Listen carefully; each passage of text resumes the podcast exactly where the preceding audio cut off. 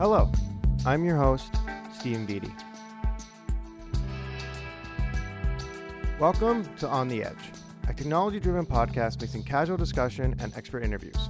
Each episode, we will be exploring a new and emerging technology with the purpose of educating our audience, speaking about the societal impacts, and predicting what our world could look like in the future. With automotive companies like Uber and Tesla continuing to make strides towards a driverless world, self driving cars are slowly turning from what was once a sci fi fantasy along the lines of Transformers or the Batmobile to an unstoppable evolution. So we, we call that like the level three handoff problem. So you you have a level three system that's not level four, so it expects like intermediate input of the human or like maybe shared control with the human. And the question is like, um, or the problem is, humans will get complacent. So if you're sitting there, if it works fine for 45 minutes, and then all of a sudden you have an emergency situation, like what is the human's reaction time going to be, as opposed to if they had been in control the whole time? So I think um, most companies are aware that that's a huge problem, and there's just they're trying to just leapfrog that. So let's just go to the point where human doesn't have to do anything. We're even going to get rid of the steering wheel, so that would suggest that they're confident enough about their system that human doesn't do anything. This podcast is accompanied by quotes from Keenan Burnett, team lead of aUToronto, U of T's self driving car team. I sit down today with my co host Jor-el Payne to express our thoughts and anxieties about autonomous driving.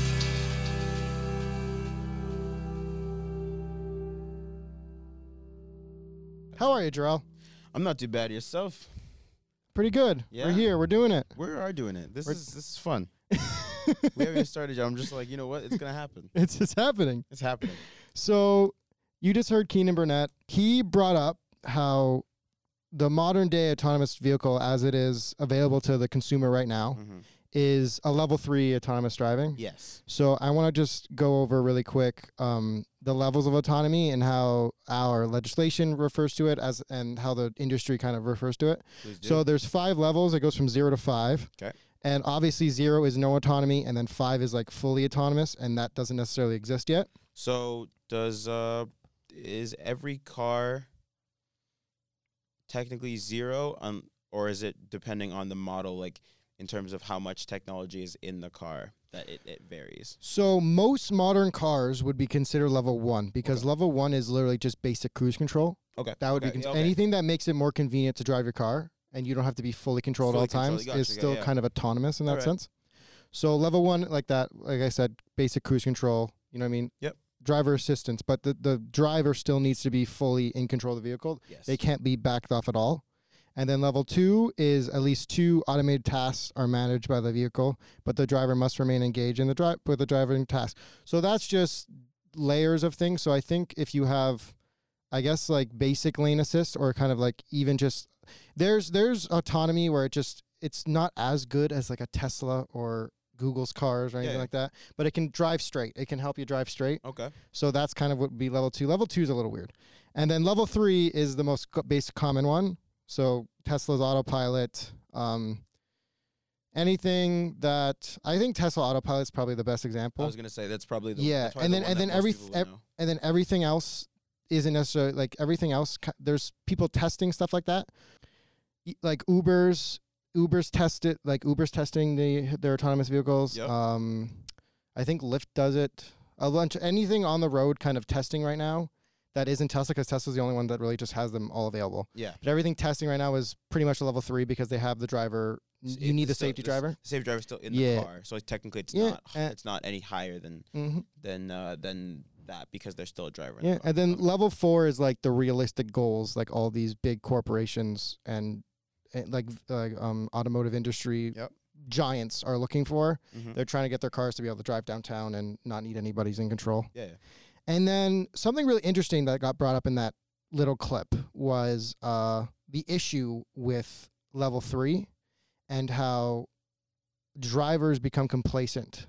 Yeah, I was gonna say, if you think about it, it's like anything else, right? As soon as people get dependent on the way a system works, so it's like uh, your phone, anything on your phone, like your text messages, your emails, and stuff like that.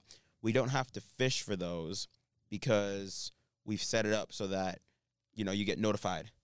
So basically, you get complacent in that notification system where if you miss an email because the system doesn't send it to you, it's like you get confused, right? Hmm. So I feel like cars are the same way, especially um, the future moving towards autonomous cars, where that as soon as I know, I'm like, all right, cool. I've been on the road for half an hour now. Nothing's happened. I'm, I'm the car seems to be doing its thing. I'll, I might clock out. Uh, Seriously, like I, I might just, I might just grab my phone and like completely back out of the whole experience of being on the road because it'll probably feel more. Well, I can't say this for sure. It'll probably feel more like someone driving you, like being in a car with someone driving you, or being in an Uber or something like that. Like it'll feel like someone else is someone else has that responsibility. So you might just clock out. It's like falling asleep in the car where someone else is driving. So I feel like that's the danger is that how much are people going to clock out, even if they're in that driver's area? Are you going to clock out so much to the point that if something happens in a split second, you can't come back to it? Well, that's the exact problem they're facing is that as of is as it is right now with autonomous driving, Mhm. the features that are available, it is understood by the corporations giving this out this feature to the drivers that the drivers still need to be paying attention Yep. and still need to be um, ready to intervene if at the any point. at, if the car comes to a point that there's going to be an accident that it, won't it won't be able to avoid. Yeah. But to expect the driver to still be fully aware of what's going on when they're not necessarily completely involved with the driving yeah. is I think kind of idiotic. Like you will never have somebody as prepared to stop an accident as if they as if they were just driving to begin with. Yeah. Does that make sense? No, it makes perfect sense. And that I think is one of the biggest problems facing autonomous driving features right now. there are these there have been these great strides taken Mhm. in autonomous driving is because you don't want to focus on the road because everyone's so focused on everything else in their lives their phone whatever else you whatever else you're doing with your hands or whatever it's like if i can if i can have someone take away that task it's like of course Yeah. You it's it's you want people not to be driving, but then Yeah. you still want them to be driving. Driving. It's it doesn't make sense. you can't ask that question especially And it's like you said, you can't ask that question of somebody who's gonna get complacent. We all get lazy and we all get like we all get um hooked on, you know, like I said, routines and things just Mhm. happening. So as soon as you know that that's gonna happen, like like the car's gonna be good because it's been go. There's no there's been no problems for like 45 minutes, an hour on the road. It's like why would I expect that an hour and in an hour and a half there's gonna be a problem? exactly. and I think, I think again, it just it just goes to the fact that, y- like you said, you can't ask people to to have this to be buying this car that goes, hey, we'll take away driving for you. You can just chill in your car and playing your playing Flappy Bird on your phone or whatever you want to do, and then call it a day. But we also need you to be ready at any split second moment And you to need grab a wheel and duck out of a yeah, danger. and you're going to be liable if you f- don't do that. And that's the thing, right? How does the law factor into it is going to be a crazy thing to figure out.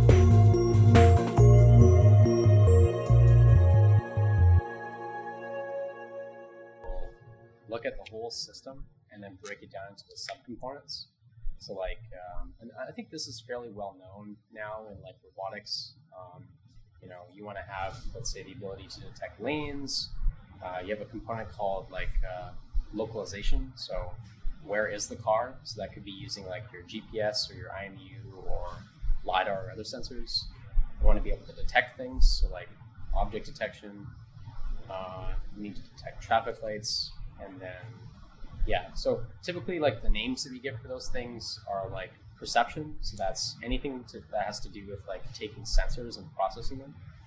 And then uh, you have like prediction. So where are those things going to be in the next few seconds? Uh, planning. So what's the safe path that I can take to get towards my objective? And then control is taking that plan and then actually telling the car what to do. When I first heard the the clip, uh, the first thing that came to me was he was talking about lane detection. So it, that means that the car knows it's in the right lane, left lane, whatever, the middle lane, and it's like the cameras are obviously watching the lanes on the road to know when they change and stuff. What about roads that have faded lanes? Was my question. Yes. So he explains it very well. It's there's four pillars to how this thing works. Yeah. And in a lot of ways it's trying to um, replicate what the brain does, but in a on a scale that is basically 360 like at all times. Um, perception, prediction, planning and control So- Perception. perception, which is knowing what's knowing what's exactly in front of them, so understanding what it's looking at. Yep. Prediction, which is to say what may be happening, what this means. Like, so I see this happening. What does that mean? It's gonna happen. okay. So you see someone walking towards the road. Does It's that like mean that's actually have to- someone's gonna come onto the road? we got we got to figure out are they oh, how are they going to go? Are Right. they going left? Are they going right? Whatever. Exactly. Planning, which is to say, I need to make decision. I need to understand what my decision is going to be before I actually do it. Yep. And the control is the actual um, autonomous driving of it, like actually doing the task. It's programmed to figure out and, and Yep. do. Um, and it does that. Uh, many cars are different. So Tesla, Elon Musk, he is a big advocate of camera sensors. Yep. And that is to say that there's physical cameras all around your car. That are, that, are just watching every exactly side of the that car, yeah. see things. Um, but then there's two other things that come into play when it comes to autonomous driving, Mhm. and you can use all these interchangeable. It doesn't have to be just one thing that's going around. Like they all work Yeah, together. they're all they're all working so uh, at the same um, time. another popular thing is a it's it's called lidar, which is a laser sensor that spins on the top of the car, and it shoot and it's like radar, but instead of shooting out radio waves, it's shooting out light with lasers. So then it Okay. takes it shoots out that light, it it sucks it back in, it reflects it back in on itself, and then it paints a 3D image around the car. Oh. So at all times, down um, beyond a specific feet away, Yeah. I think most of it's like 100 feet, maybe 50 feet. And then it gets more and more inaccurate the further you go away from it. But the idea is it still kind of understands its So what the car around is trying to do is trying to build the environment around you. Exactly. digitally so that it knows what's going Yes. on. So basically 100 feet away from you is going to be like three buildings on each side. There's going to be a crosswalk down there. There's going to be a crosswalk. Well, it doesn't see the crosswalk because it doesn't necessarily see like, um, it only sees like the physicality of the world. It doesn't no, but I, see. but I mean like but I mean like that means it's gonna no in the crosswalk. I You'll meant, know where the curb uh, is. Like, you know where the curb. It'll know where the lights are. Like Yeah. the, like those traffic. Exactly. It knows okay, things like yeah, that. And the biggest thing is that it sees obstructions. So if something um, drastically quick comes in the way of the car, it'll immediately sense that and react to it. Does that make sense? Yes. So that's it. In a lot of ways, is the most um, reliable um, f- uh, source of detection and prevention when it comes to car accidents. Yep. And it's the best part about it is that it work because it's shooting out light and using its own light. It works at night. There's no difference between it working at night or working during the day. Camera sensors, on the other hand, unless you Yeah, I was have gonna say if it's dark, then it, it, it, it, it yeah exactly it definitely affects its ability to do its job but what cameras do that lidar can't do is detect and understand specific things that would that you as a driver would use to understand what's coming coming to you in the road and what rules you need to follow so it can read the the speed limit signs it can Yeah. see the what color the light is The for the I was gonna intersection it can see the lane's gonna sh- leave it's the lane's gonna get cut away those signs Okay, yeah, yeah. the lane ending. It can see that yeah, there's I, a, I was just gonna say it can't read signs, can it? no, the lidar cannot, but the signs, camera but sensors can. Camera sense, and that's With why they being- work together. While it's if then the the thing is is that like you don't it's not as easy as just putting the camera on the car. No, no, no. You have to program it to read every specific variation Yeah. or variable when it comes to roads. And then I feel like it's even to make these a global car and then you have different languages, blah, blah, it becomes a whole other thing that you have to program these things to learn. And then the last thing that's probably the most basic, but at the same time very, very valuable is just GPS and it having a direct understanding through GPS and through satellite mapping where it is in the world. Yep. And from that, it understands what road it's on. It knows that there's an intersec- inter- an intersection coming up. Yep. It understands if there's a school, like it, it understands its entire environment. Yep. To, to that scale, because it, it really gives them like a it, it, it, a bird's eye view of exactly what's around it. Mhm. So GPS is is also really good. It's really important, and it's really interesting because it's um, it's one of the most basic things that's been along for a while, but it gives if a car, an autonomous vehicle is taking in that information like um, simultaneously with all the other stuff, it, it, it really helps it. I think with it, it talk about that planning phase, you know what I mean? Like, oh, there's it, it'll tell it that like s- minutes before it needs to worry about it that there's an intersection coming up, right? And it's already understanding that. So it, it's I don't know. It's No, it's a very interesting uh, v- variables that build up, make up an autonomous car. and I think that's the I think that's the key part of it is like it's that all these systems work together, and that's fantastic, right? Mhm. Because it's like you have to have yeah, you have to have the lidar to do the digital makeup. You have to have the camera to get the specifics, like you said, uh, uh, reading signs, um, traffic lights, stuff like that, and then you have to have the GPS to know where in the world it actually is. Yep. I think for me, what I was trying to think about was like, okay, so you said the lidar, right? It detects somebody randomly running through an intersection. Yep. Right, like just jaywalking, whatever. So my question in terms of autonomous driving, and I don't know if this has been answered by anybody, is what is the car's reaction? Because like we said, obviously if I'm in the car, maybe there's a wheel and I can grab it. But let's say I don't see it and I haven't grabbed the wheel, so maybe it, maybe the car detects that I'm not going to respond to this to this anomaly. Does the car make such a drastic move that it actually does something wrong? Yeah, see, that's um, a really good question because it doesn't actually rely that what it chooses to do doesn't rely on the sensor itself. It is fully decided by the by the person or company or the team programming the car and what it's this what they have decided the car will do in the specific situation. Yeah. So, um, Keenan brought up the idea that, you know, what if it's not even something he needs to worry about? What if the LiDAR sees it and it's a plastic bag dr- drifting through the wind? Yeah. Does it need to stop drastically? And their um, baseline is that it will. Because they care more about drastically. it'll it'll it, it'll stop it'll if it doesn't know what to- it is Yeah. it won't say, "Oh, it's probably nothing," and keep driving. It'll stop as it, it that's its base. You know what I mean? yeah, yeah. It sees something wants to stop, but that the reason they program their car to do that is because they're a research project, Yeah. and they're trying to actually win a competition and be the most successful autonomous car, within eight universities Okay. and they want and they don't do real um like their their mandate isn't to pass true driving on real roads it's to pass the tests that the people giving like the, people people, running giving- the competition are are, giving them- are yeah, yeah. running their car through tests so as long as they can pass those tests Tests they're they're happy. Yep. So it's so they're not going to have a situation where it needs to worry about this obstruction not being a real obstruction. Yeah. They need to worry about it making sure it stops. So their baseline is it's going to stop. Stop. But something like Tesla, where they're less worried about, um, they're less worried about real safety and wanting it to, and more wanting it to be a pleasurable ride for the, for the driver Yeah. and and seem like a premium product. Their baseline won't necessarily be stop on a dime if you see anything. It's Mm. going to be really understand what it is before you make a decision.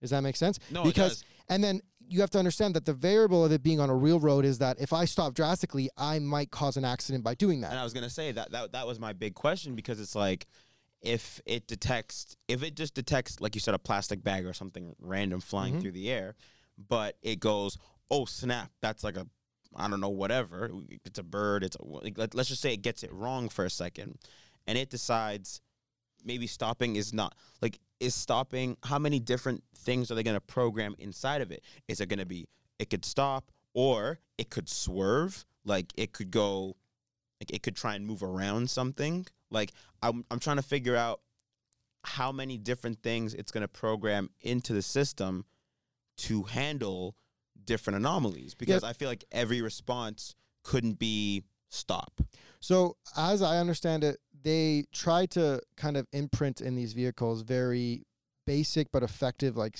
like safety maneuvers. Yeah. So like if you see videos of Teslas when they almost get in accidents, like like there's even a video of it of a cop of a cop that uh, so it, this is a really interesting story. So there's a guy speeding on the highway. Yep. And he's sleeping in his Tesla, and the cops need to pull him over, but the the guy won't wake up, and the Tesla's just driving. So they are um, forced to try to pit maneuver this car because it's going way too fast without So wait, a the, driver. the, the, But the the Tesla doesn't Tes- know about Tesla didn't know about like stopping for police.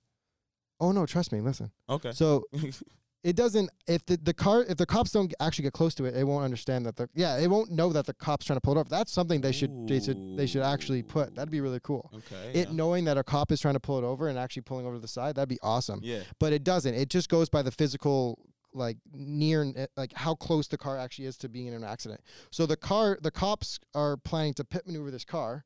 They get close to the car and it s- just pulls over as safe as it can. like Okay. Nothing ever happened. Yeah. and it pulls over so effectively like it, it the maneuver Really? like you could never um like do it yourself like in a in a in a dramatic situation where like you need to be precise when you're driving you'll never match the ability for this Tesla to make the safety maneuver and just pull over That's the side crazy. they do such a good job it looks nice like it's smooth That's crazy. wow, man. yeah Damn, It's, um, nuts. it's quite amazing when it works right I'm that's- sure, I'm that's sure, I'm sure when I'm sure when it works right, it's gonna be beautiful. Yeah, that's what's the coolest part about all this tech is that when it works right, it works really amazing Yeah. and it's really impressive. I'm sure. But then you go down this like road of just awe that you don't realize that it's still dangerous. Yeah, I was gonna say. Does that make sense? Um, unless you have anything to add, I'm gonna go to the next clip. No, I was gonna Okay. say yeah. That that whole the whole systems working in conjunction with each other is a really interesting stride that they're making. Obviously, it's going to be subject to a bunch of different questions about a bunch of different scenarios that it necessarily can't answer Yeah. until it goes through them. It's it's up to the software engineers to put their vehicles through enough testing Yeah, and know enough variables to know what to do with any given situation, which is really hard. Of course, no. I I I commend the these I commend these these engineers for for the amount of thinking they have to do about so many different things Mhm. and how they have to they have to keep pushing whatever it is no matter what because the last thing you want is the first time you put your product out to the market that there's an accident au- automatically, Exactly. right? So for the amount of testing they have to do and the amount of um amount of troubleshooting they have to do with these systems, congratulations. Yeah, Like, and- and, it's uh, incredible. It- it-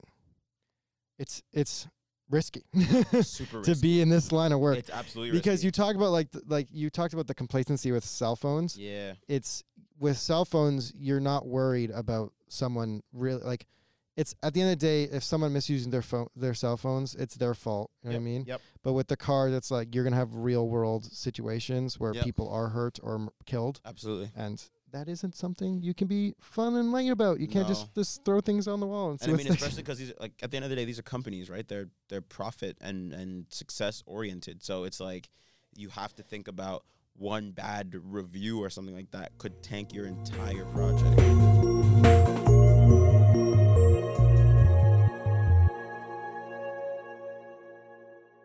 Definitely be a societal barrier to getting people to accept autonomous vehicles, and I think that if you're only as safe as people, it, people might not buy it. That's buy fair. it. It might have to be ten times or hundred times safer before people say, okay, clearly there's some st- like strong statistical advantages to like using this instead of Right. driving. Yeah. So that one I think is very interesting because mm-hmm. it's talking about how good autonomous driving has to be to be fully accepted and implemented into society. Of course. And I want to push that question to you, and I want to ask you, um, as somebody who's less involved with all this, how how much would you trust autonomous driving as it is right now? you know, it's funny, right? Because I'm I'm a big pertainer on like robots will always scare me. like always, you know what I mean? Like and the more technology proceeds, the more like I realize how like ingrained it is to my life. Like my watch. Like literally like you don't realize I don't realize how much how useful it is. I don't realize how much I rely on it, right? Like I could have a regular watch, but a watch that will tell me the time that'll tell me the time, it'll tell me the date, it'll tell me when someone texts me, it'll tell me when Mm-hmm. the Raptors win. Like, ev- like it does everything, right? So I don't realize it. So I feel like autonomous driving is going to be one of those things for me where right now it'll scare me to death because it's like you have all these questions, like we were saying before. It's like, how does it factor in every single scenario, right? When some scenarios are so specific to something, to to to regions, like parts of the world, right? Like you're gonna test it in California. Is it ready to to function in function in um, in Japan? Is it ready to function in Canada? Is it ready to function in South America? Like all these different questions. So for me, right now, obviously, I say that I'm like, nah, like we should just have regular drivers because people. But then it's also the thing about you know people suck in terms of people like people's response time is nothing to to bank on because accidents happen literally every hour by somebody just not paying attention and swerving into somebody else right or um or just completely like like technology now already doesn't like misses stuff right it's like um my mom has a Prius so it's like she has the uh the one with the camera in the back to help her park and stuff like that but it's like I'm sure she's so reliant on it.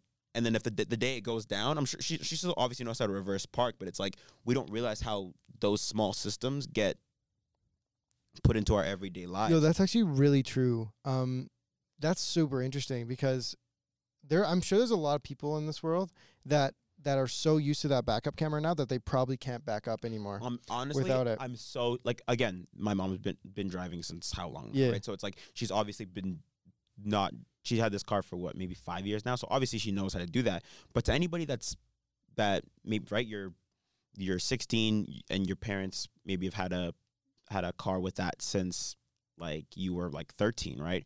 And you've only been driving with that since you've been driving. How reliant are you on that camera? Yeah, thank God that our actual G cla- the when you do the G and G two um in Canada when you actually go for your driver's test they don't let you do those Yeah, use those cameras you can't because that's so true. Like if you just get used to it, you can't expect them to be able to drive any car. And I think I think that's the I think that's the big question about autonomous anything is that even though the human brain can only work so much and it still is flawed by so many different things like response times, reaction times, uh, decision making, stuff like that.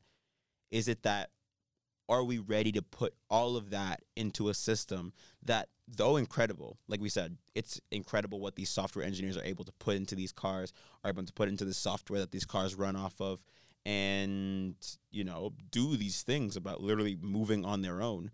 It's that are we ready to put so much of it in there that you are going to step into a car and go this car is going to take me from point a to b and i get to i get to watch netflix on my phone for an hour Sounds convenient, eh? it sounds it I'm sounds like- curious. it literally sounds like Uber. Like it sounds like when exactly. I'm like, oh, I know I'm not gonna drive because I'm, I'm someone else is driving, so I have I think nothing about it. And that's something I want to ask you about because I have thoughts too. So. Keenan Keenan brought up that um, you can't expect society to um, fully accept autonomous driving if it's just as good as people. Oh, no, That you need to be better. you ha- you have to and- you have to give them something that they that people can't give us. Exactly. Yeah. Um. And see, that's where I'm not necessarily sure because I think that if you're looking at just the idea of convenience, and if if people, if companies can sell their vehicle and to say that your drive time can be now spent doing other things rather than driving, I think there is a there's a giant market of people that'll take a risk if if it's to say that it is just as safe as I am. Oh, I would.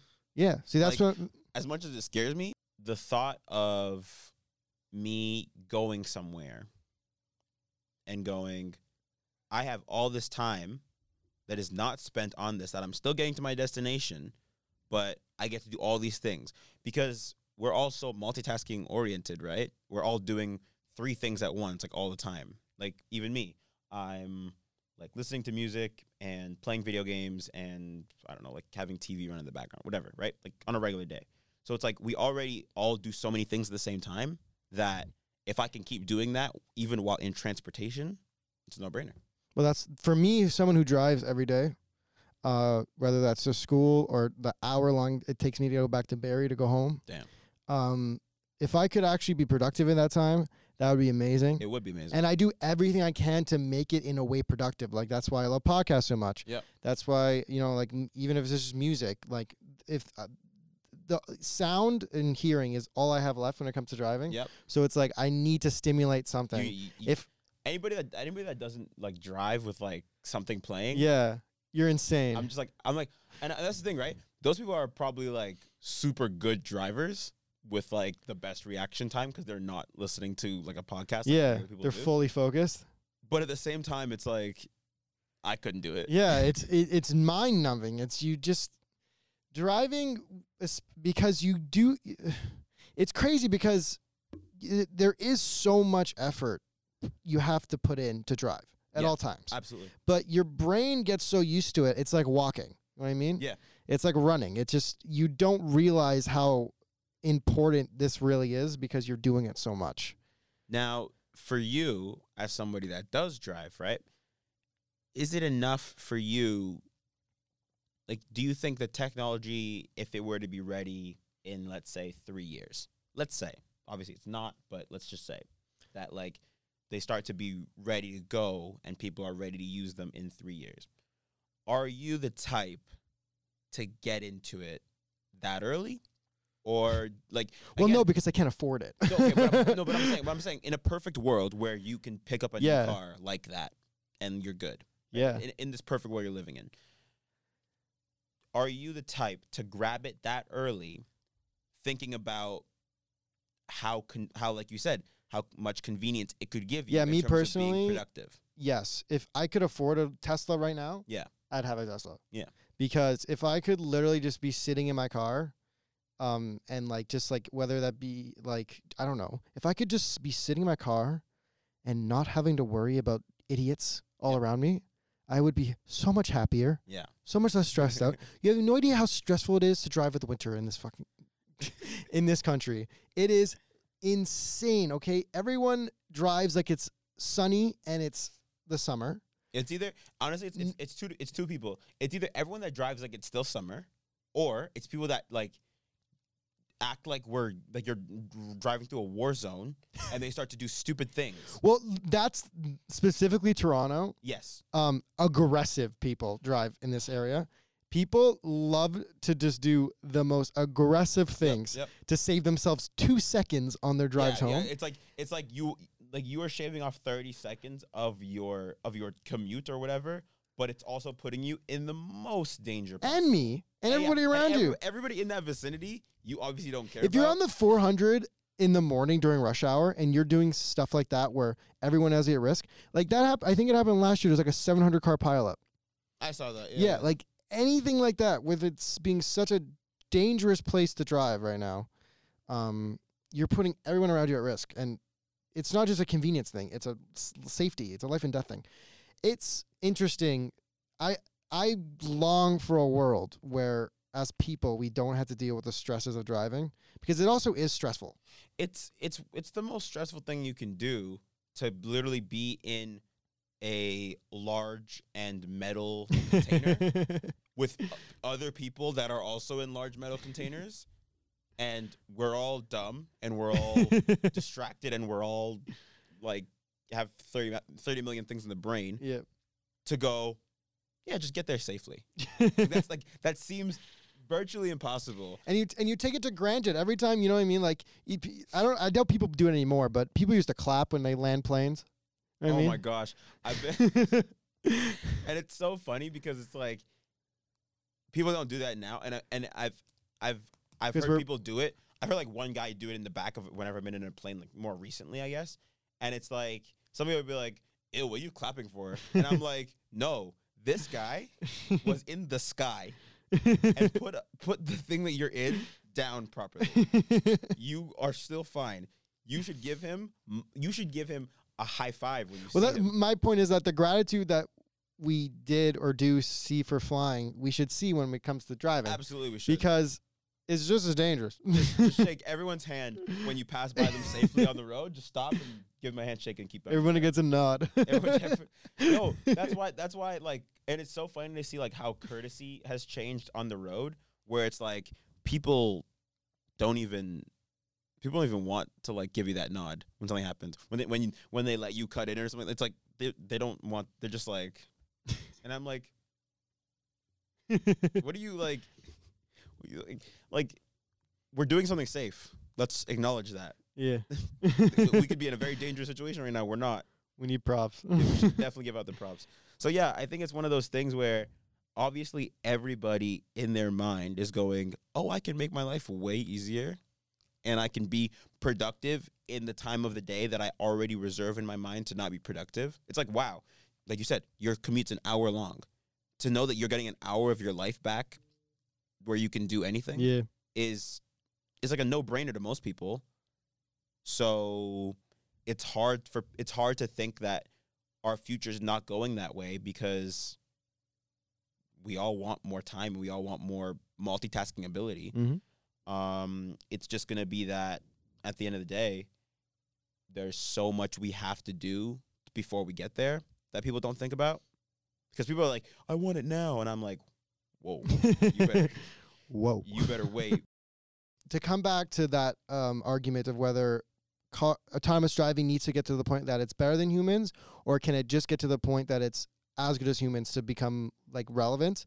I think if I think once it gets to the point that it's just as good as humans, you're going to see a lot of people taking that risk, Yes, jumping on board, and letting the cars give them that time back. But to find a to see a future where our entire like where licenses don't exist anymore, where wheels aren't in cars anymore, when you know what I mean, when it is completely irrational for you to not be in an autonomous vehicle, Yeah. then I agree with Keenan because you need to be, and he even said it like a hundred times better than humans Yeah. to get to the point where you can justify changing an entire societal Society, yep. norm to say we aren't going to be doing this specific thing anymore. It's true. And like you said, I think when it's presented as being just as good as humans, it's not as attractive. Yeah, And it's not as it's not as reliable. especially because of how bad we are driving. Exactly. I was like, like we already know how how smart machines can be. I mean, we know how dumb they can be, but we know how smart they can be, right? So f- the presentation of when it's going to go, you already know how smart computers are. We've made them 300 times better and you get all this you get all the time of your life back. You get to do all you get you get to get you get to get from point A to B more comfortably and more um, relaxed. And the machine that's running you is way smarter than you'll ever be there's a no brainer. But I think that you're right. If it's presented as this machine is as smart as you, it's not that that selling factor, which is obviously what this is. The selling factor of going changing, like you said, the entire societal norm is not going to be there. To 2018, it, this was in Tempe, Arizona. Yep. 49 year old Elena Hellsberg, Hellsberg, Hellsberg, Hellsberg, Okay. Herzberg, Herzberg, H E R Z B E R G. Herzberg. Yeah. Yep. Uh, she was in a fatal crash where c- she was walking across the road with her bike, and a autonomously driven Uber test vehicle Yep. did not see her, and she not. was fatally hit. And yeah, it is. It is damn. It's really, um, it's a hard reality because there is danger involved with technology like this. You can't test it without putting people at risk. And I guess that goes to this show it just being on the road with these cars in general. Yep. You know what I mean? Cars and, and at the funda- most fundamental point are death machines and Yep. Hyper dangerous. And, you know, that's why when we're kids, you, you how hard our, our parents teach us, you know, look both ways. Look both ways. All, all these little things because you can't trust the people driving these things. The amount of times I've, I've almost been hit, uh, like on the road in my Mhm. life, like I can't. I I've lost so much track, and it's literally, and obviously sometimes it's gonna be my fault, right? Like again, like we said, everyone's stupid, so it's not it's not just people in the cars, it's passengers, it's people walking across the street and stuff like that. But it's like we give, we don't think about just how something like that is so easy to happen, and Mhm. how like that situation is a reality. Mhm. Just somebody's not paying attention. But- boom, At the end of the day, there is liability. of course. and the person who's taking on the, the privilege to drive a car, Yep. they take on that liability. Absolutely. And that's how it's worked since cars were a thing. exactly. And with autonomy, becomes a debate now Yep. because you aren't in control anymore. Yep. So who's responsible? And I want to before I tell you, I want to ask you when it comes to this Uber incident, Yep. who do you find liable for the accident? You see, I want to say. See, I want to say that it's the guy. Okay. And you saw the video and I showed you and just to so everybody knows if you you can find it it was publicly released. The person who was the safety driver in the specific specific accident moments before the crash you see him not looking out the you, you see his hands on the wheel. He's on his phone. He's looking at his phone. his phone. What you assume is his phone and he is only um even realizing the danger literally a millisecond before Yeah, she's like, hit. Like the, the like he looks up, she's already in front of the car. Yeah. Yeah. he can do, and then he gets scared. Yeah.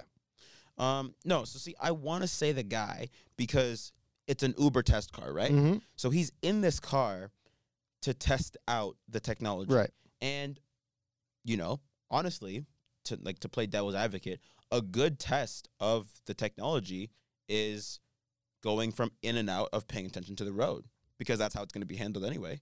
Like humans. Well, no, that's the problem. Is that when they put out this technology, the assumption and the Is that- way they get away with it legally is Oh, to is that say, it's still it's it's it's, that- it's people are still taking attention. yes, they're still paying attention. Their hands are still Oh. hovering above the wheel.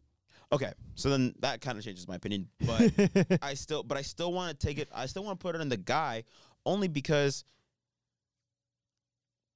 it's a very, it's a very easy thing to periodically, especially. I mean, you shouldn't be looking at the phone at all in anyway, but let's. We all do.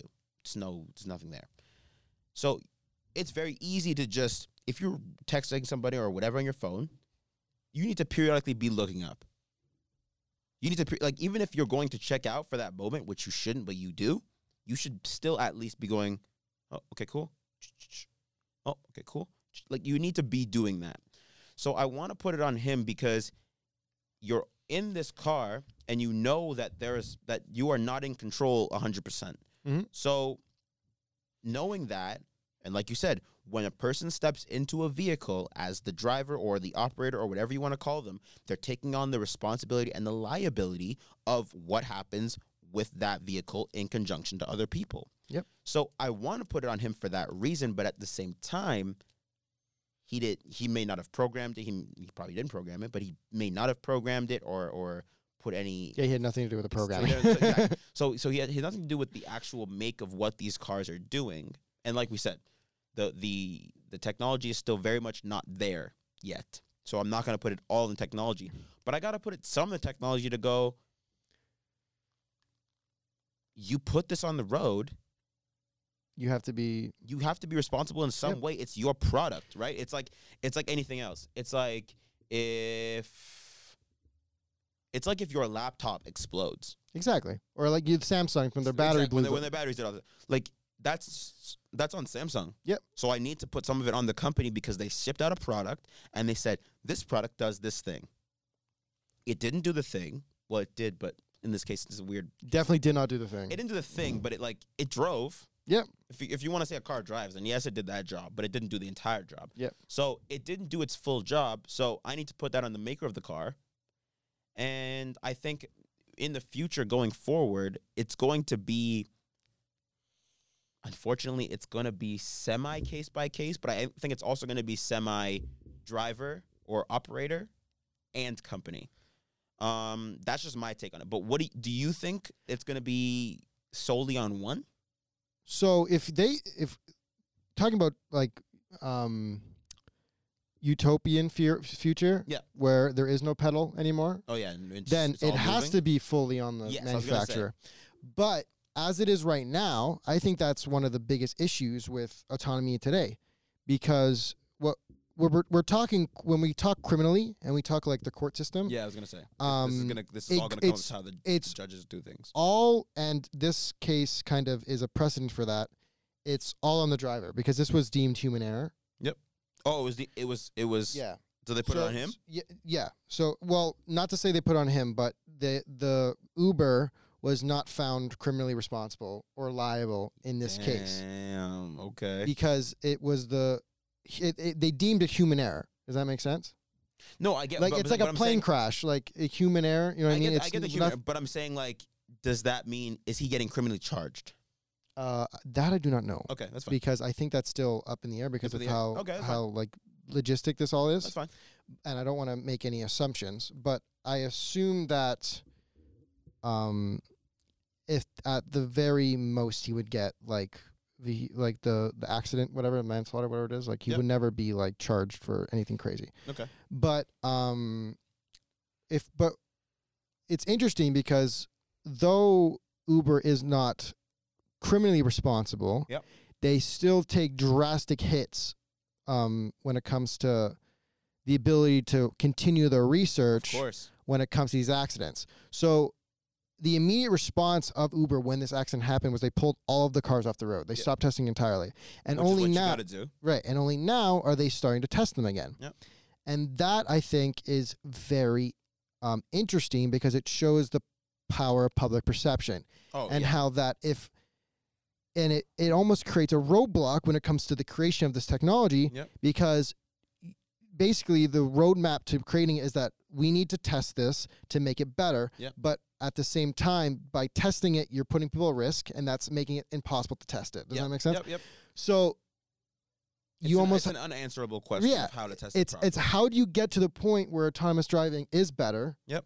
if we can't make it reasonable enough to be safe enough to test you know what i mean and I, and again, I think that goes back to it's going to be my fear about all this going forward is that how many people are going to get injured or killed or anything in the process. right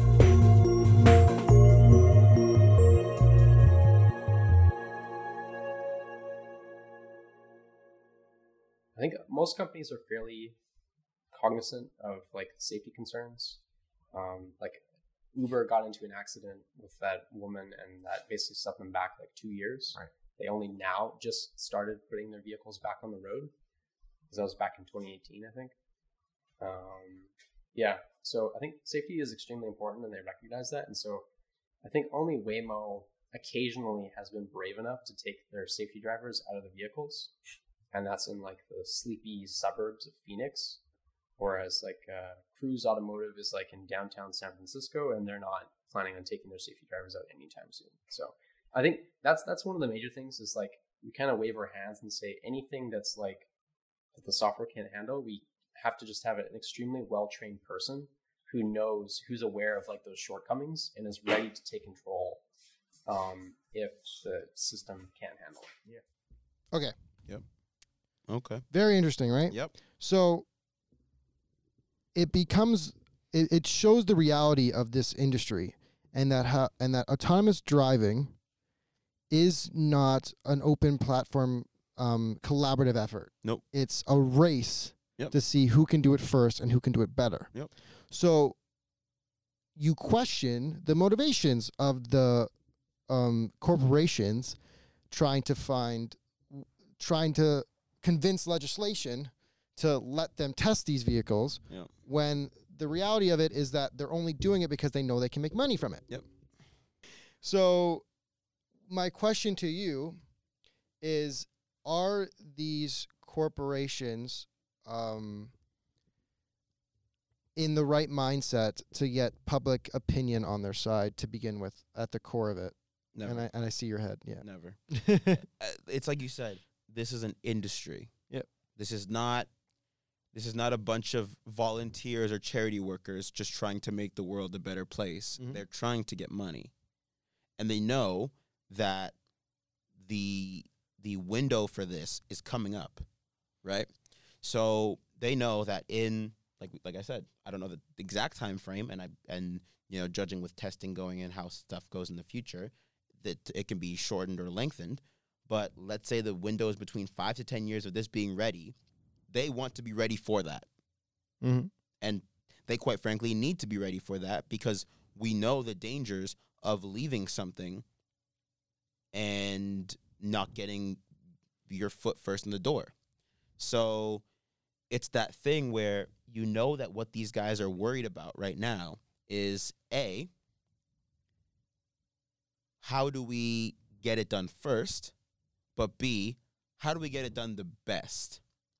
Like we want to be the the luxury experience of autonomous driving right? So tesla is obviously a very popular brand but it's also a very like like like spectacular brand like like just the whole or like like aura of every tesla you see on the road makes no noise it just looks so sleek it's like a batmobile it's like beautiful in that sense It really is a Batmobile. right? So they so people want to every company wants to look like that. Every company wants to look like they're the luxury, the top of the line kind of thing. But they know that that look can't come at the cost of more time because Tesla's already already in the game, right? Mhm. So you're not like those guys are already in the game. They're going to be ready at some point. We need to a move faster and try and move better. Those things have never in human history been able to happen at the same time. So I think that we have to keep in mind that these are all companies, and before anything else, they're always going to be profit oriented. So not only are they going to be looking for the most money at the time of launch, they're going to be minimizing they're going to be minimizing as much as they can the cost of things before it comes out because they want to make their profit margin as big as possible. So they don't want to put that much money into testing, but they have to. Yep.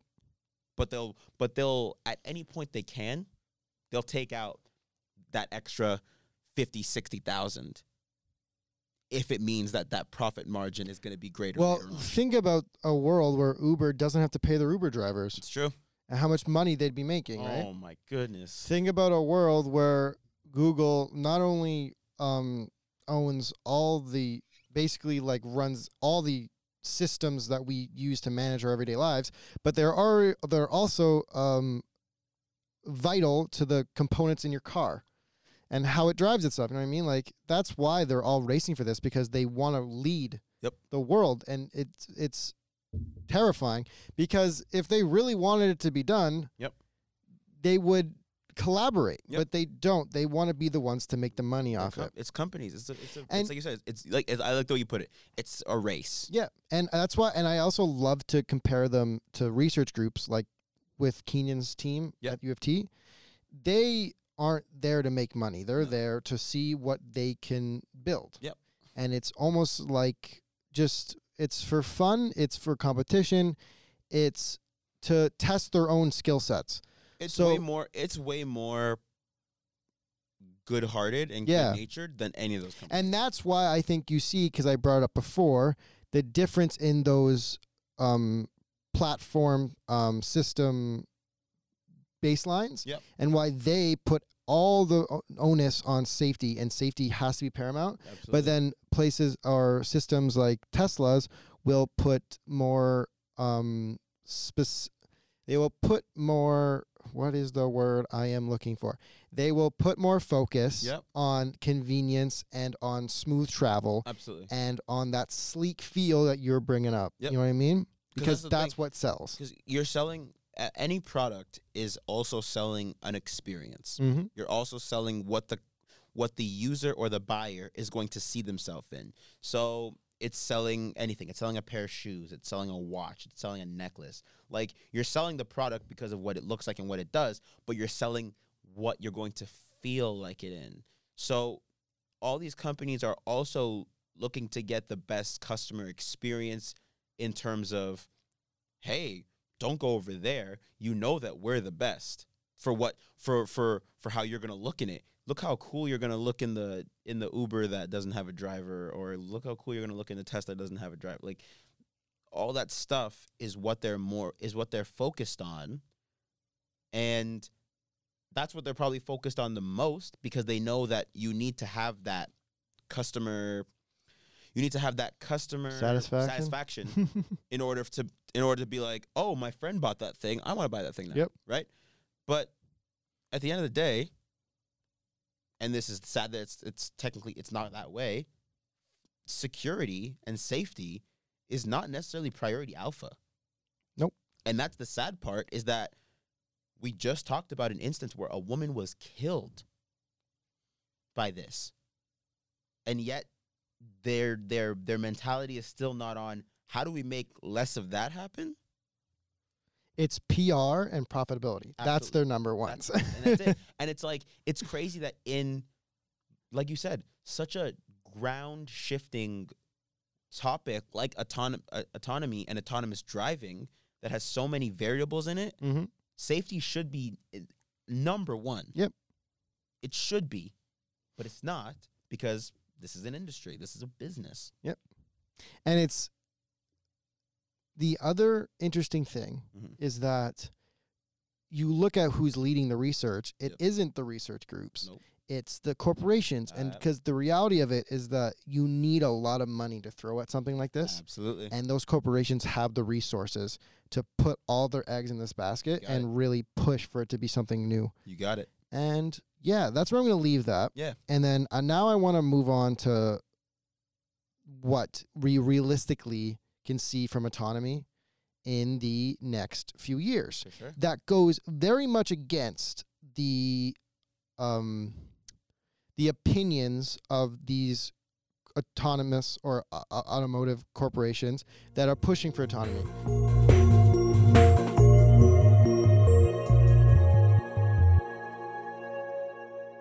companies are also looking at that. That's trying to be as good as a human anywhere, anytime, which is extremely difficult. There's companies that have, have already kind of scoped that down and are saying, okay, let's just do like low speed autonomous shuttles to like supplement like transit systems.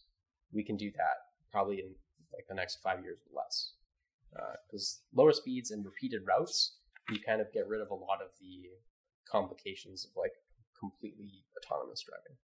Yeah, like shuttles, like taking you from an Mhm. airport to like a parking lot, like can just be. I think there's already pilots of that. So I, I don't think that stuff like that I think is is definitely within our near term future. It's it's mostly just a matter of a company putting their money where their mouth is and like actually putting it out there.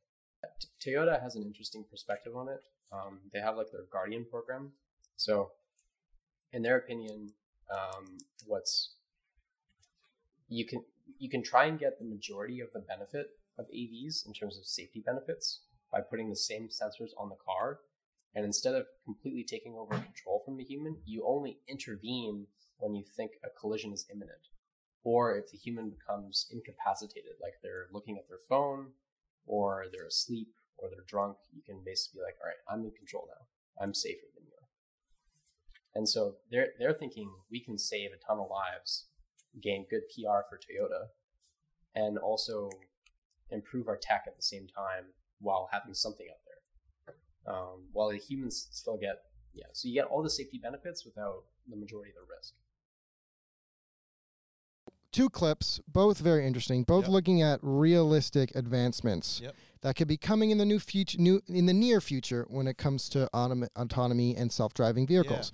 Now, what I want to do is go back a little bit to the point we were making on whether or not um, it's worth testing these things because of the safety concerns. Yep. And I think these both solve very, they both find kind of compromises when it comes to the use and implementation of autonomous features in a more safe way. For sure. Yeah. So let's start, and I want to know your opinions on the um, shuttle services and Yep. the shuttle systems that could be implemented.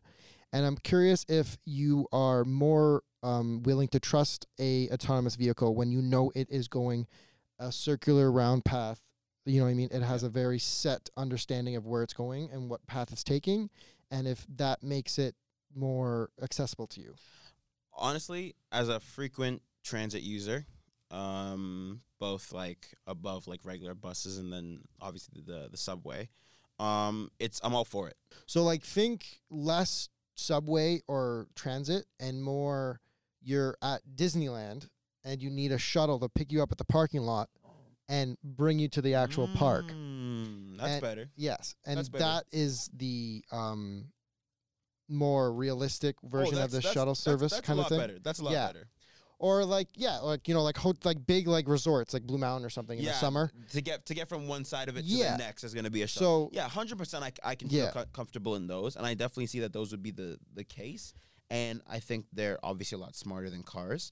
Um, And if you're talking about how they find that predetermined path, that's a GPS element, and that's it knowing exactly where it is on the map and not being able to stray from those paths. perfect. Yep. Then yeah, I'm all for those. Um, I I see no problem in them. Uh, no, I think they'd be really cool, I think I think, and I think it would be and they'd be a way better starting point to getting people accustomed Because- to autonomy. the big thing is that they would be obviously low speed, Yep, so absolutely, the vehicle would never be in a situation where it needs to go fast enough No. to really injure anybody, absolutely. and that I think is perfect because it gives them the data, and it gives them the real world experience of make of having because especially to think that it would probably be in a very populated area. It would be I was gonna it would be frequently tested in the sense that there would be obstructions. I was gonna say, yeah, it's like the way I think about it is going back to the whole mentality of this being an industry. Mhm. This is going to give them the best shot at introducing the world to the idea of autonomy for them to maybe go, oh, I like that shuttle that brought me from the end of the parking lot into Disney World or whatever. The idea of autonomy is starting to get to me. Yeah. You see it working more. You see it more places.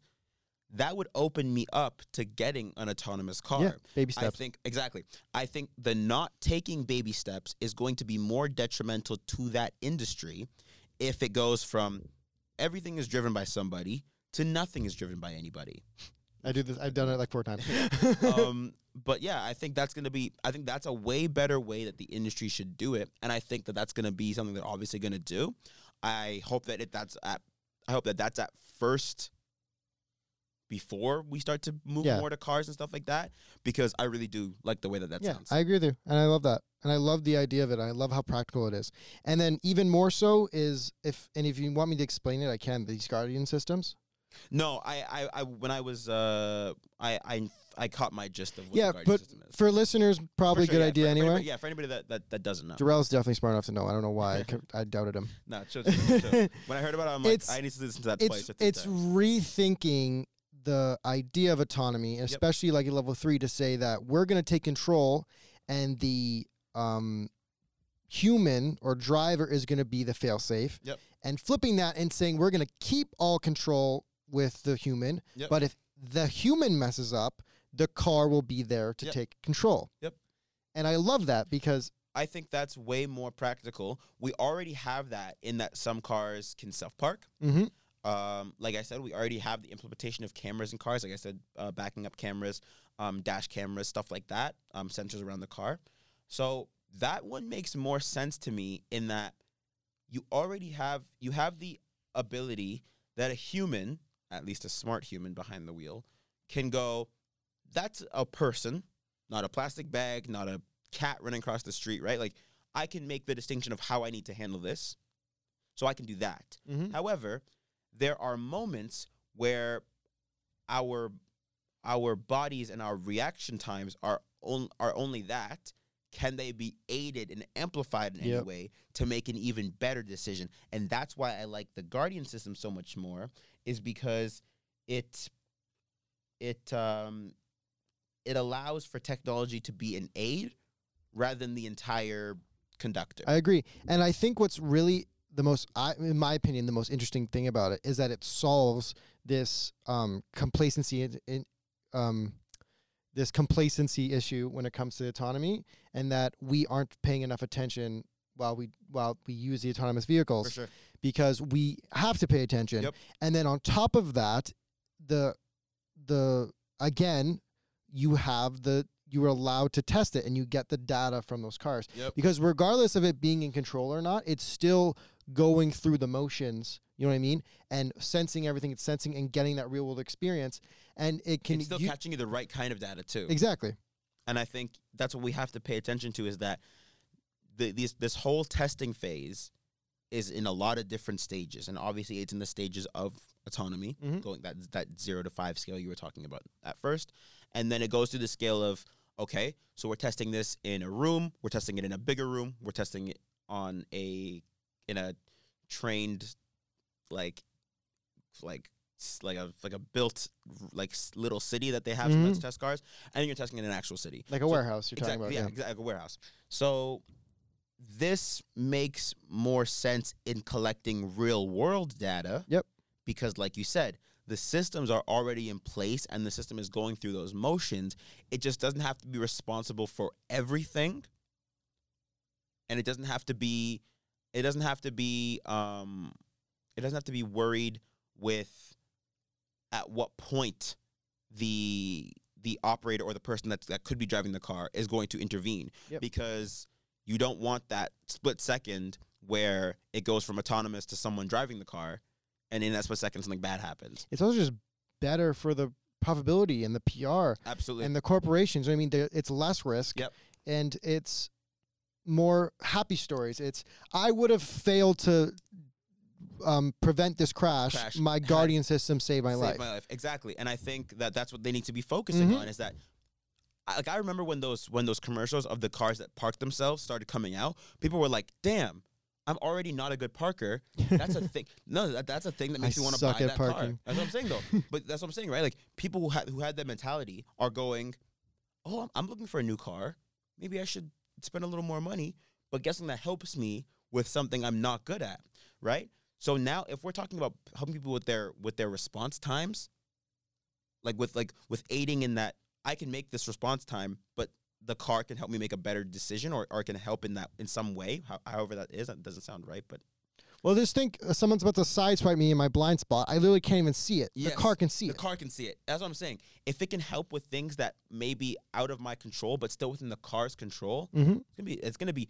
there's gonna be happy stories all around Yep. you may have the one or two instances where yeah um maybe the car did a little too much of something hit somebody you know like Whiplash or something. whip, whiplash, something like that, or or you know, like I tried to do something, the car didn't respond as well. I got into an accident, whatever. Right? Those are gonna happen, and I'm not not not whatever's, and like you have to downplay those because those are still very much part of the data. Um, but I think it's gonna be way more, way more stories of success than failure. Yep. Compared to yeah, we put some guy behind a behind a a Uber self driving car and a woman got killed. Yep. Yeah. So I when I when I was looking into the Guardian system, I'm like, this makes way more sense, and this is where I trust that idea of autonomy more is where we can still be in control, but let technology enhance our lives. Mhm. It's a definitely a brighter future. It's a way Absolutely more auto, auto, it gives it a way more um why can't I think of the word now? Optimistic. Uh, there it is. I knew it. It gives it a way more opti- optimistic viewpoint. you know what I mean? does, It yep. makes me look at it way with way more optimism. Absolutely. And I'm excited to see those things be implemented because I truly believe that we should be helping prevent accidents and this technology can do that. and this and when it starts to do that and we start to see how much better it makes it i'm not saying that we just rush into full autonomy but i'm saying at least we can start to put our like dip our feet in the water and then we start to see where it can go from there And that brings us Mhm. to the clip I want to end on. Yep. And we're going to talk about a little bit afterwards. Is um, what we what the realistic timeline is for full autonomy.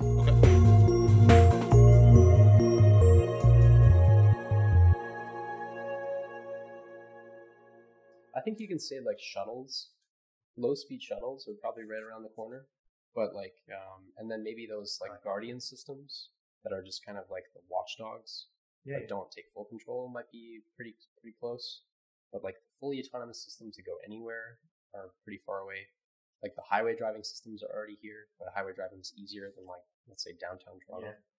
Uh, yeah, it's anybody's guess how far away those other systems are. Like Yeah. 10 years, 20 years, 100 years. Yeah. My uh, my supervisor basically told like this this panel of like um, policy researchers for Canada, they're like trying to create like an advisory document for the government of Canada on autonomous vehicles. What he said was just take the max of everybody else's guess, and that's probably closer to like the right answer. I love that quote of just take the worst guess. Yeah, And that's and probably that's more what- realistic. yeah i was gonna say the um with the research I've done, and Keenan helped me a little bit on this path, is if, If it, it stays, stays- at its most efficient level Yeah. And grows at the most extraordinary rate possible, Possible, yeah. 40 years is a realistic timeline. Yep. But that isn't to say it is it is at all realistic. I was gonna say that, that that's that's that's the good guess. yes. But this is very interesting because that's what the academics say. Mhm.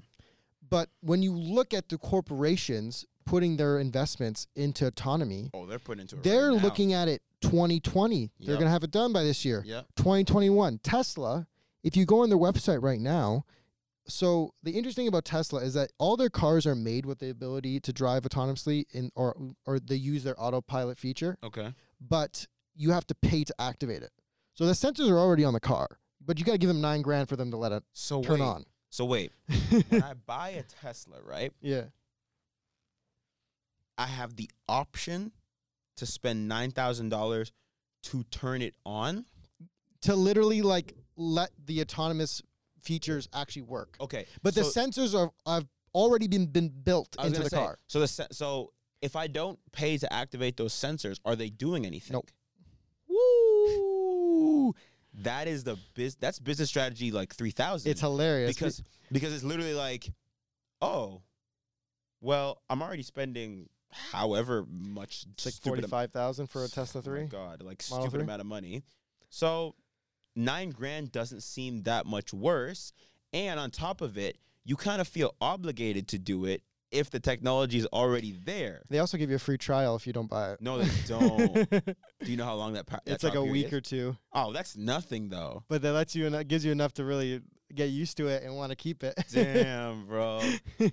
I just think it's hilarious Yo, because Tesla is the finesse of the century. because they're efficient enough in their creation of the product that they don't just make you pay for it to put it in, Mm-hmm. but they will charge you to just turn it on. And it's and That it's sounds- funny. That sounds something Apple would do. Bec- yeah, It's like, exactly. hey, you, you bought a phone. You wanted to make calls? exactly. yeah. And it's so true because it's almost like you can't just say I don't want to it in there. You don't pay for it, and then you don't have the option. So now it's like I can stop myself from spending that money. But now it's like while you have the car, Yeah. that's always lingering. Like oh, I just got to give him nine thousand dollars, and my autonomous vehicle features turn on. and I like like and like you said, what you said, forty five thousand is the yeah, that's that's a general number. general, okay, That's- general number, right? So Because because it can be as low as like thirty thousand in the U.S. for U.S. dollar. US dollars, the yeah. Model Three can go for thirty thousand, but so yeah, Canadian let's, dollar Let's forty just say forty five to be to be Yeah. safe. To to bump that up to you said nine thousand, so that's gonna be fifty four. Yeah, So fifty four thousand, as much money as that is to me, which is basically my life Mm-hmm. Everything. There's Uh, every, that's more. That's literally like That's like everything. I don't even want to say it. Like the percentage of my total earnings. Is Oh is. my god, it's it's. I don't even want to go there. But um, right. So if I'm already putting myself in that hole, like a 45, Yeah. 59 is not that, or 54, sorry, is not that far. Well, that's what I brought up before. I'm like, if I could afford it, No problem. for sure, I'm gonna But I invest in this kind of thing. But I think what that is too, uh, relating back to the whole time frame of this, it's that we're going to see more companies try and put this into their cars, even if it's not necessarily hundred thousand percent Mhm. there yet, because they want that people are going to go, ooh.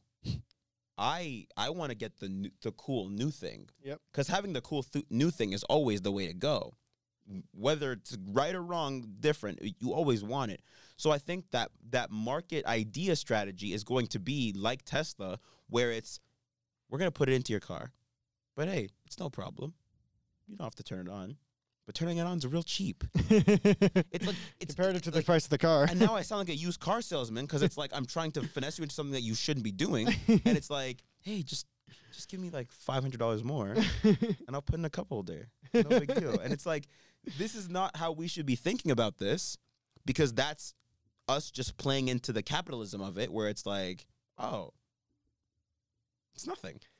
Yep. Where that nine thousand is the difference between you driving your car and you not driving your Yeah. car, and those are two very And- different things. Tesla's ambitious. Like they to go back to what they're advertising on their website. They are advertising that within this year they will have city driving enabled through autopilot. That is So it'll detect the traffic lights, it'll detect the stop signs, it'll make your turns.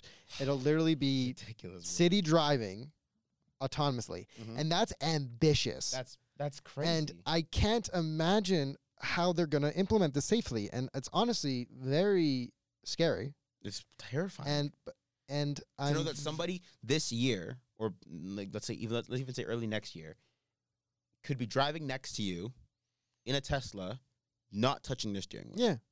It's uh, but it's not it's not yeah, that's what I'm saying. madness. That's what I'm saying. It's not on the highway where things are simple Like or simpler. simpler. It's it's with all these different variables downtown. And I'm just curious how legislation is going to let them implement it because I feel like once they ask to put this out there, it's going to be a lot of questions. It's going to be a lot of legal questions, Yeah. especially because. And I'm thinking about two things whenever I think about these things, right? It's like I always think about. I think about drunk driving. And I think about it in the case of okay, I'm in an autonomous vehicle and somebody else who I get into an accident with was drunk driving. Mm-hmm. Now, obviously, the car can't detect how people are in other cars. So that also adds in like, if you see a guy that you're driving next to or near, and he looks like he's not doing so well, right? It's like I can make that decision to go, okay, I'm I'm peeling off. I'm I'm taking a different road. I'm doing whatever. Cars, the car can't do that. So I always think about the the, the instance of if the car isn't detecting that anomaly, and this guy, for all the reason, he's like two cars ahead of you, just swerves into your lane Mm-hmm. and crashes, right? The car's not ready for that. And then B, what's it going to be like when I have a Tesla and I get blackout drunk one day and I get into my Tesla because it drives me myself home and I get into an accident? Like I like my Tesla causes the accident. Yeah. What are how is the government going to handle all these questions of accidents like that, especially because the technology is so new? They have to the the reality of it is that there's going to be a case that that will um, create precedent, Of course. like this Uber case. Yeah. And they will have to go from there. And if the, so you think so you think it's going to be it's going to be more up to the technology being out there than actually than planning for it before um, policymakers can make legislation to regulate it Yeah. beforehand, and they have done that. Like Canada, like Ontario specifically is very lax actually when it comes to the legislation. It's very easy, relatively easy, to get a license to test your autonomous vehicle as long as you can prove to them that it's relatively autonomous. so Um, you have to you have to send send yeah. in your car for auto- for Yeah, you to show them proof that it can s- Okay. it can do the basic things when it comes to autonomy, like sensing the lights and being in the lane and all that stuff.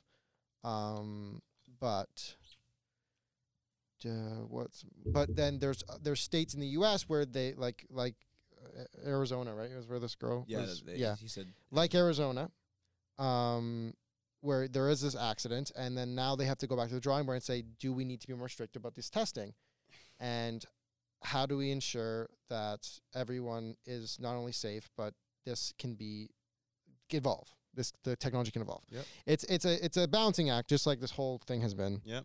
Because it's safety over. It's crazy because you have to think about safety about a technology that is the goal of it to be make things safer. You know yeah I mean? it's the goal the goal of autonomy is to make it that human error is out of the question Yeah. but then you have to think about you have to think about uh, software. Yeah, technology. Or, or yeah. Uh, so crazy to me super crazy to me any final thoughts there, Jor-el? Um, I just think that to to go to to go to the point that I was talking to before, it's always going to be scary that this is not this is not some people just doing this out of just wanting to try and make the this is companies. Mhm. This is not them doing a charity project to try and make the world a better place. This is a company. This is a business. This is an industry. And like you said, it's a race. So these guys are also have at the forefront of their mind timing over things like safety and over things like testing. And that's the scary part for me is that their windows are so soon. They may not get to those windows, but at, they're pushing for them. They're going to try and make those windows as, as probable as possible. Like if the, if your window's 2023, they're like you're acting like 2023 your car's going to be on the market. maybe push back two, three years, whatever. But they're that's how you're thinking.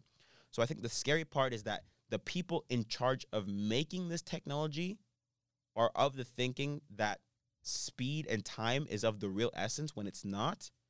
And that's what makes me more worried about this technology is that how much real and thoughtful testing is going into this.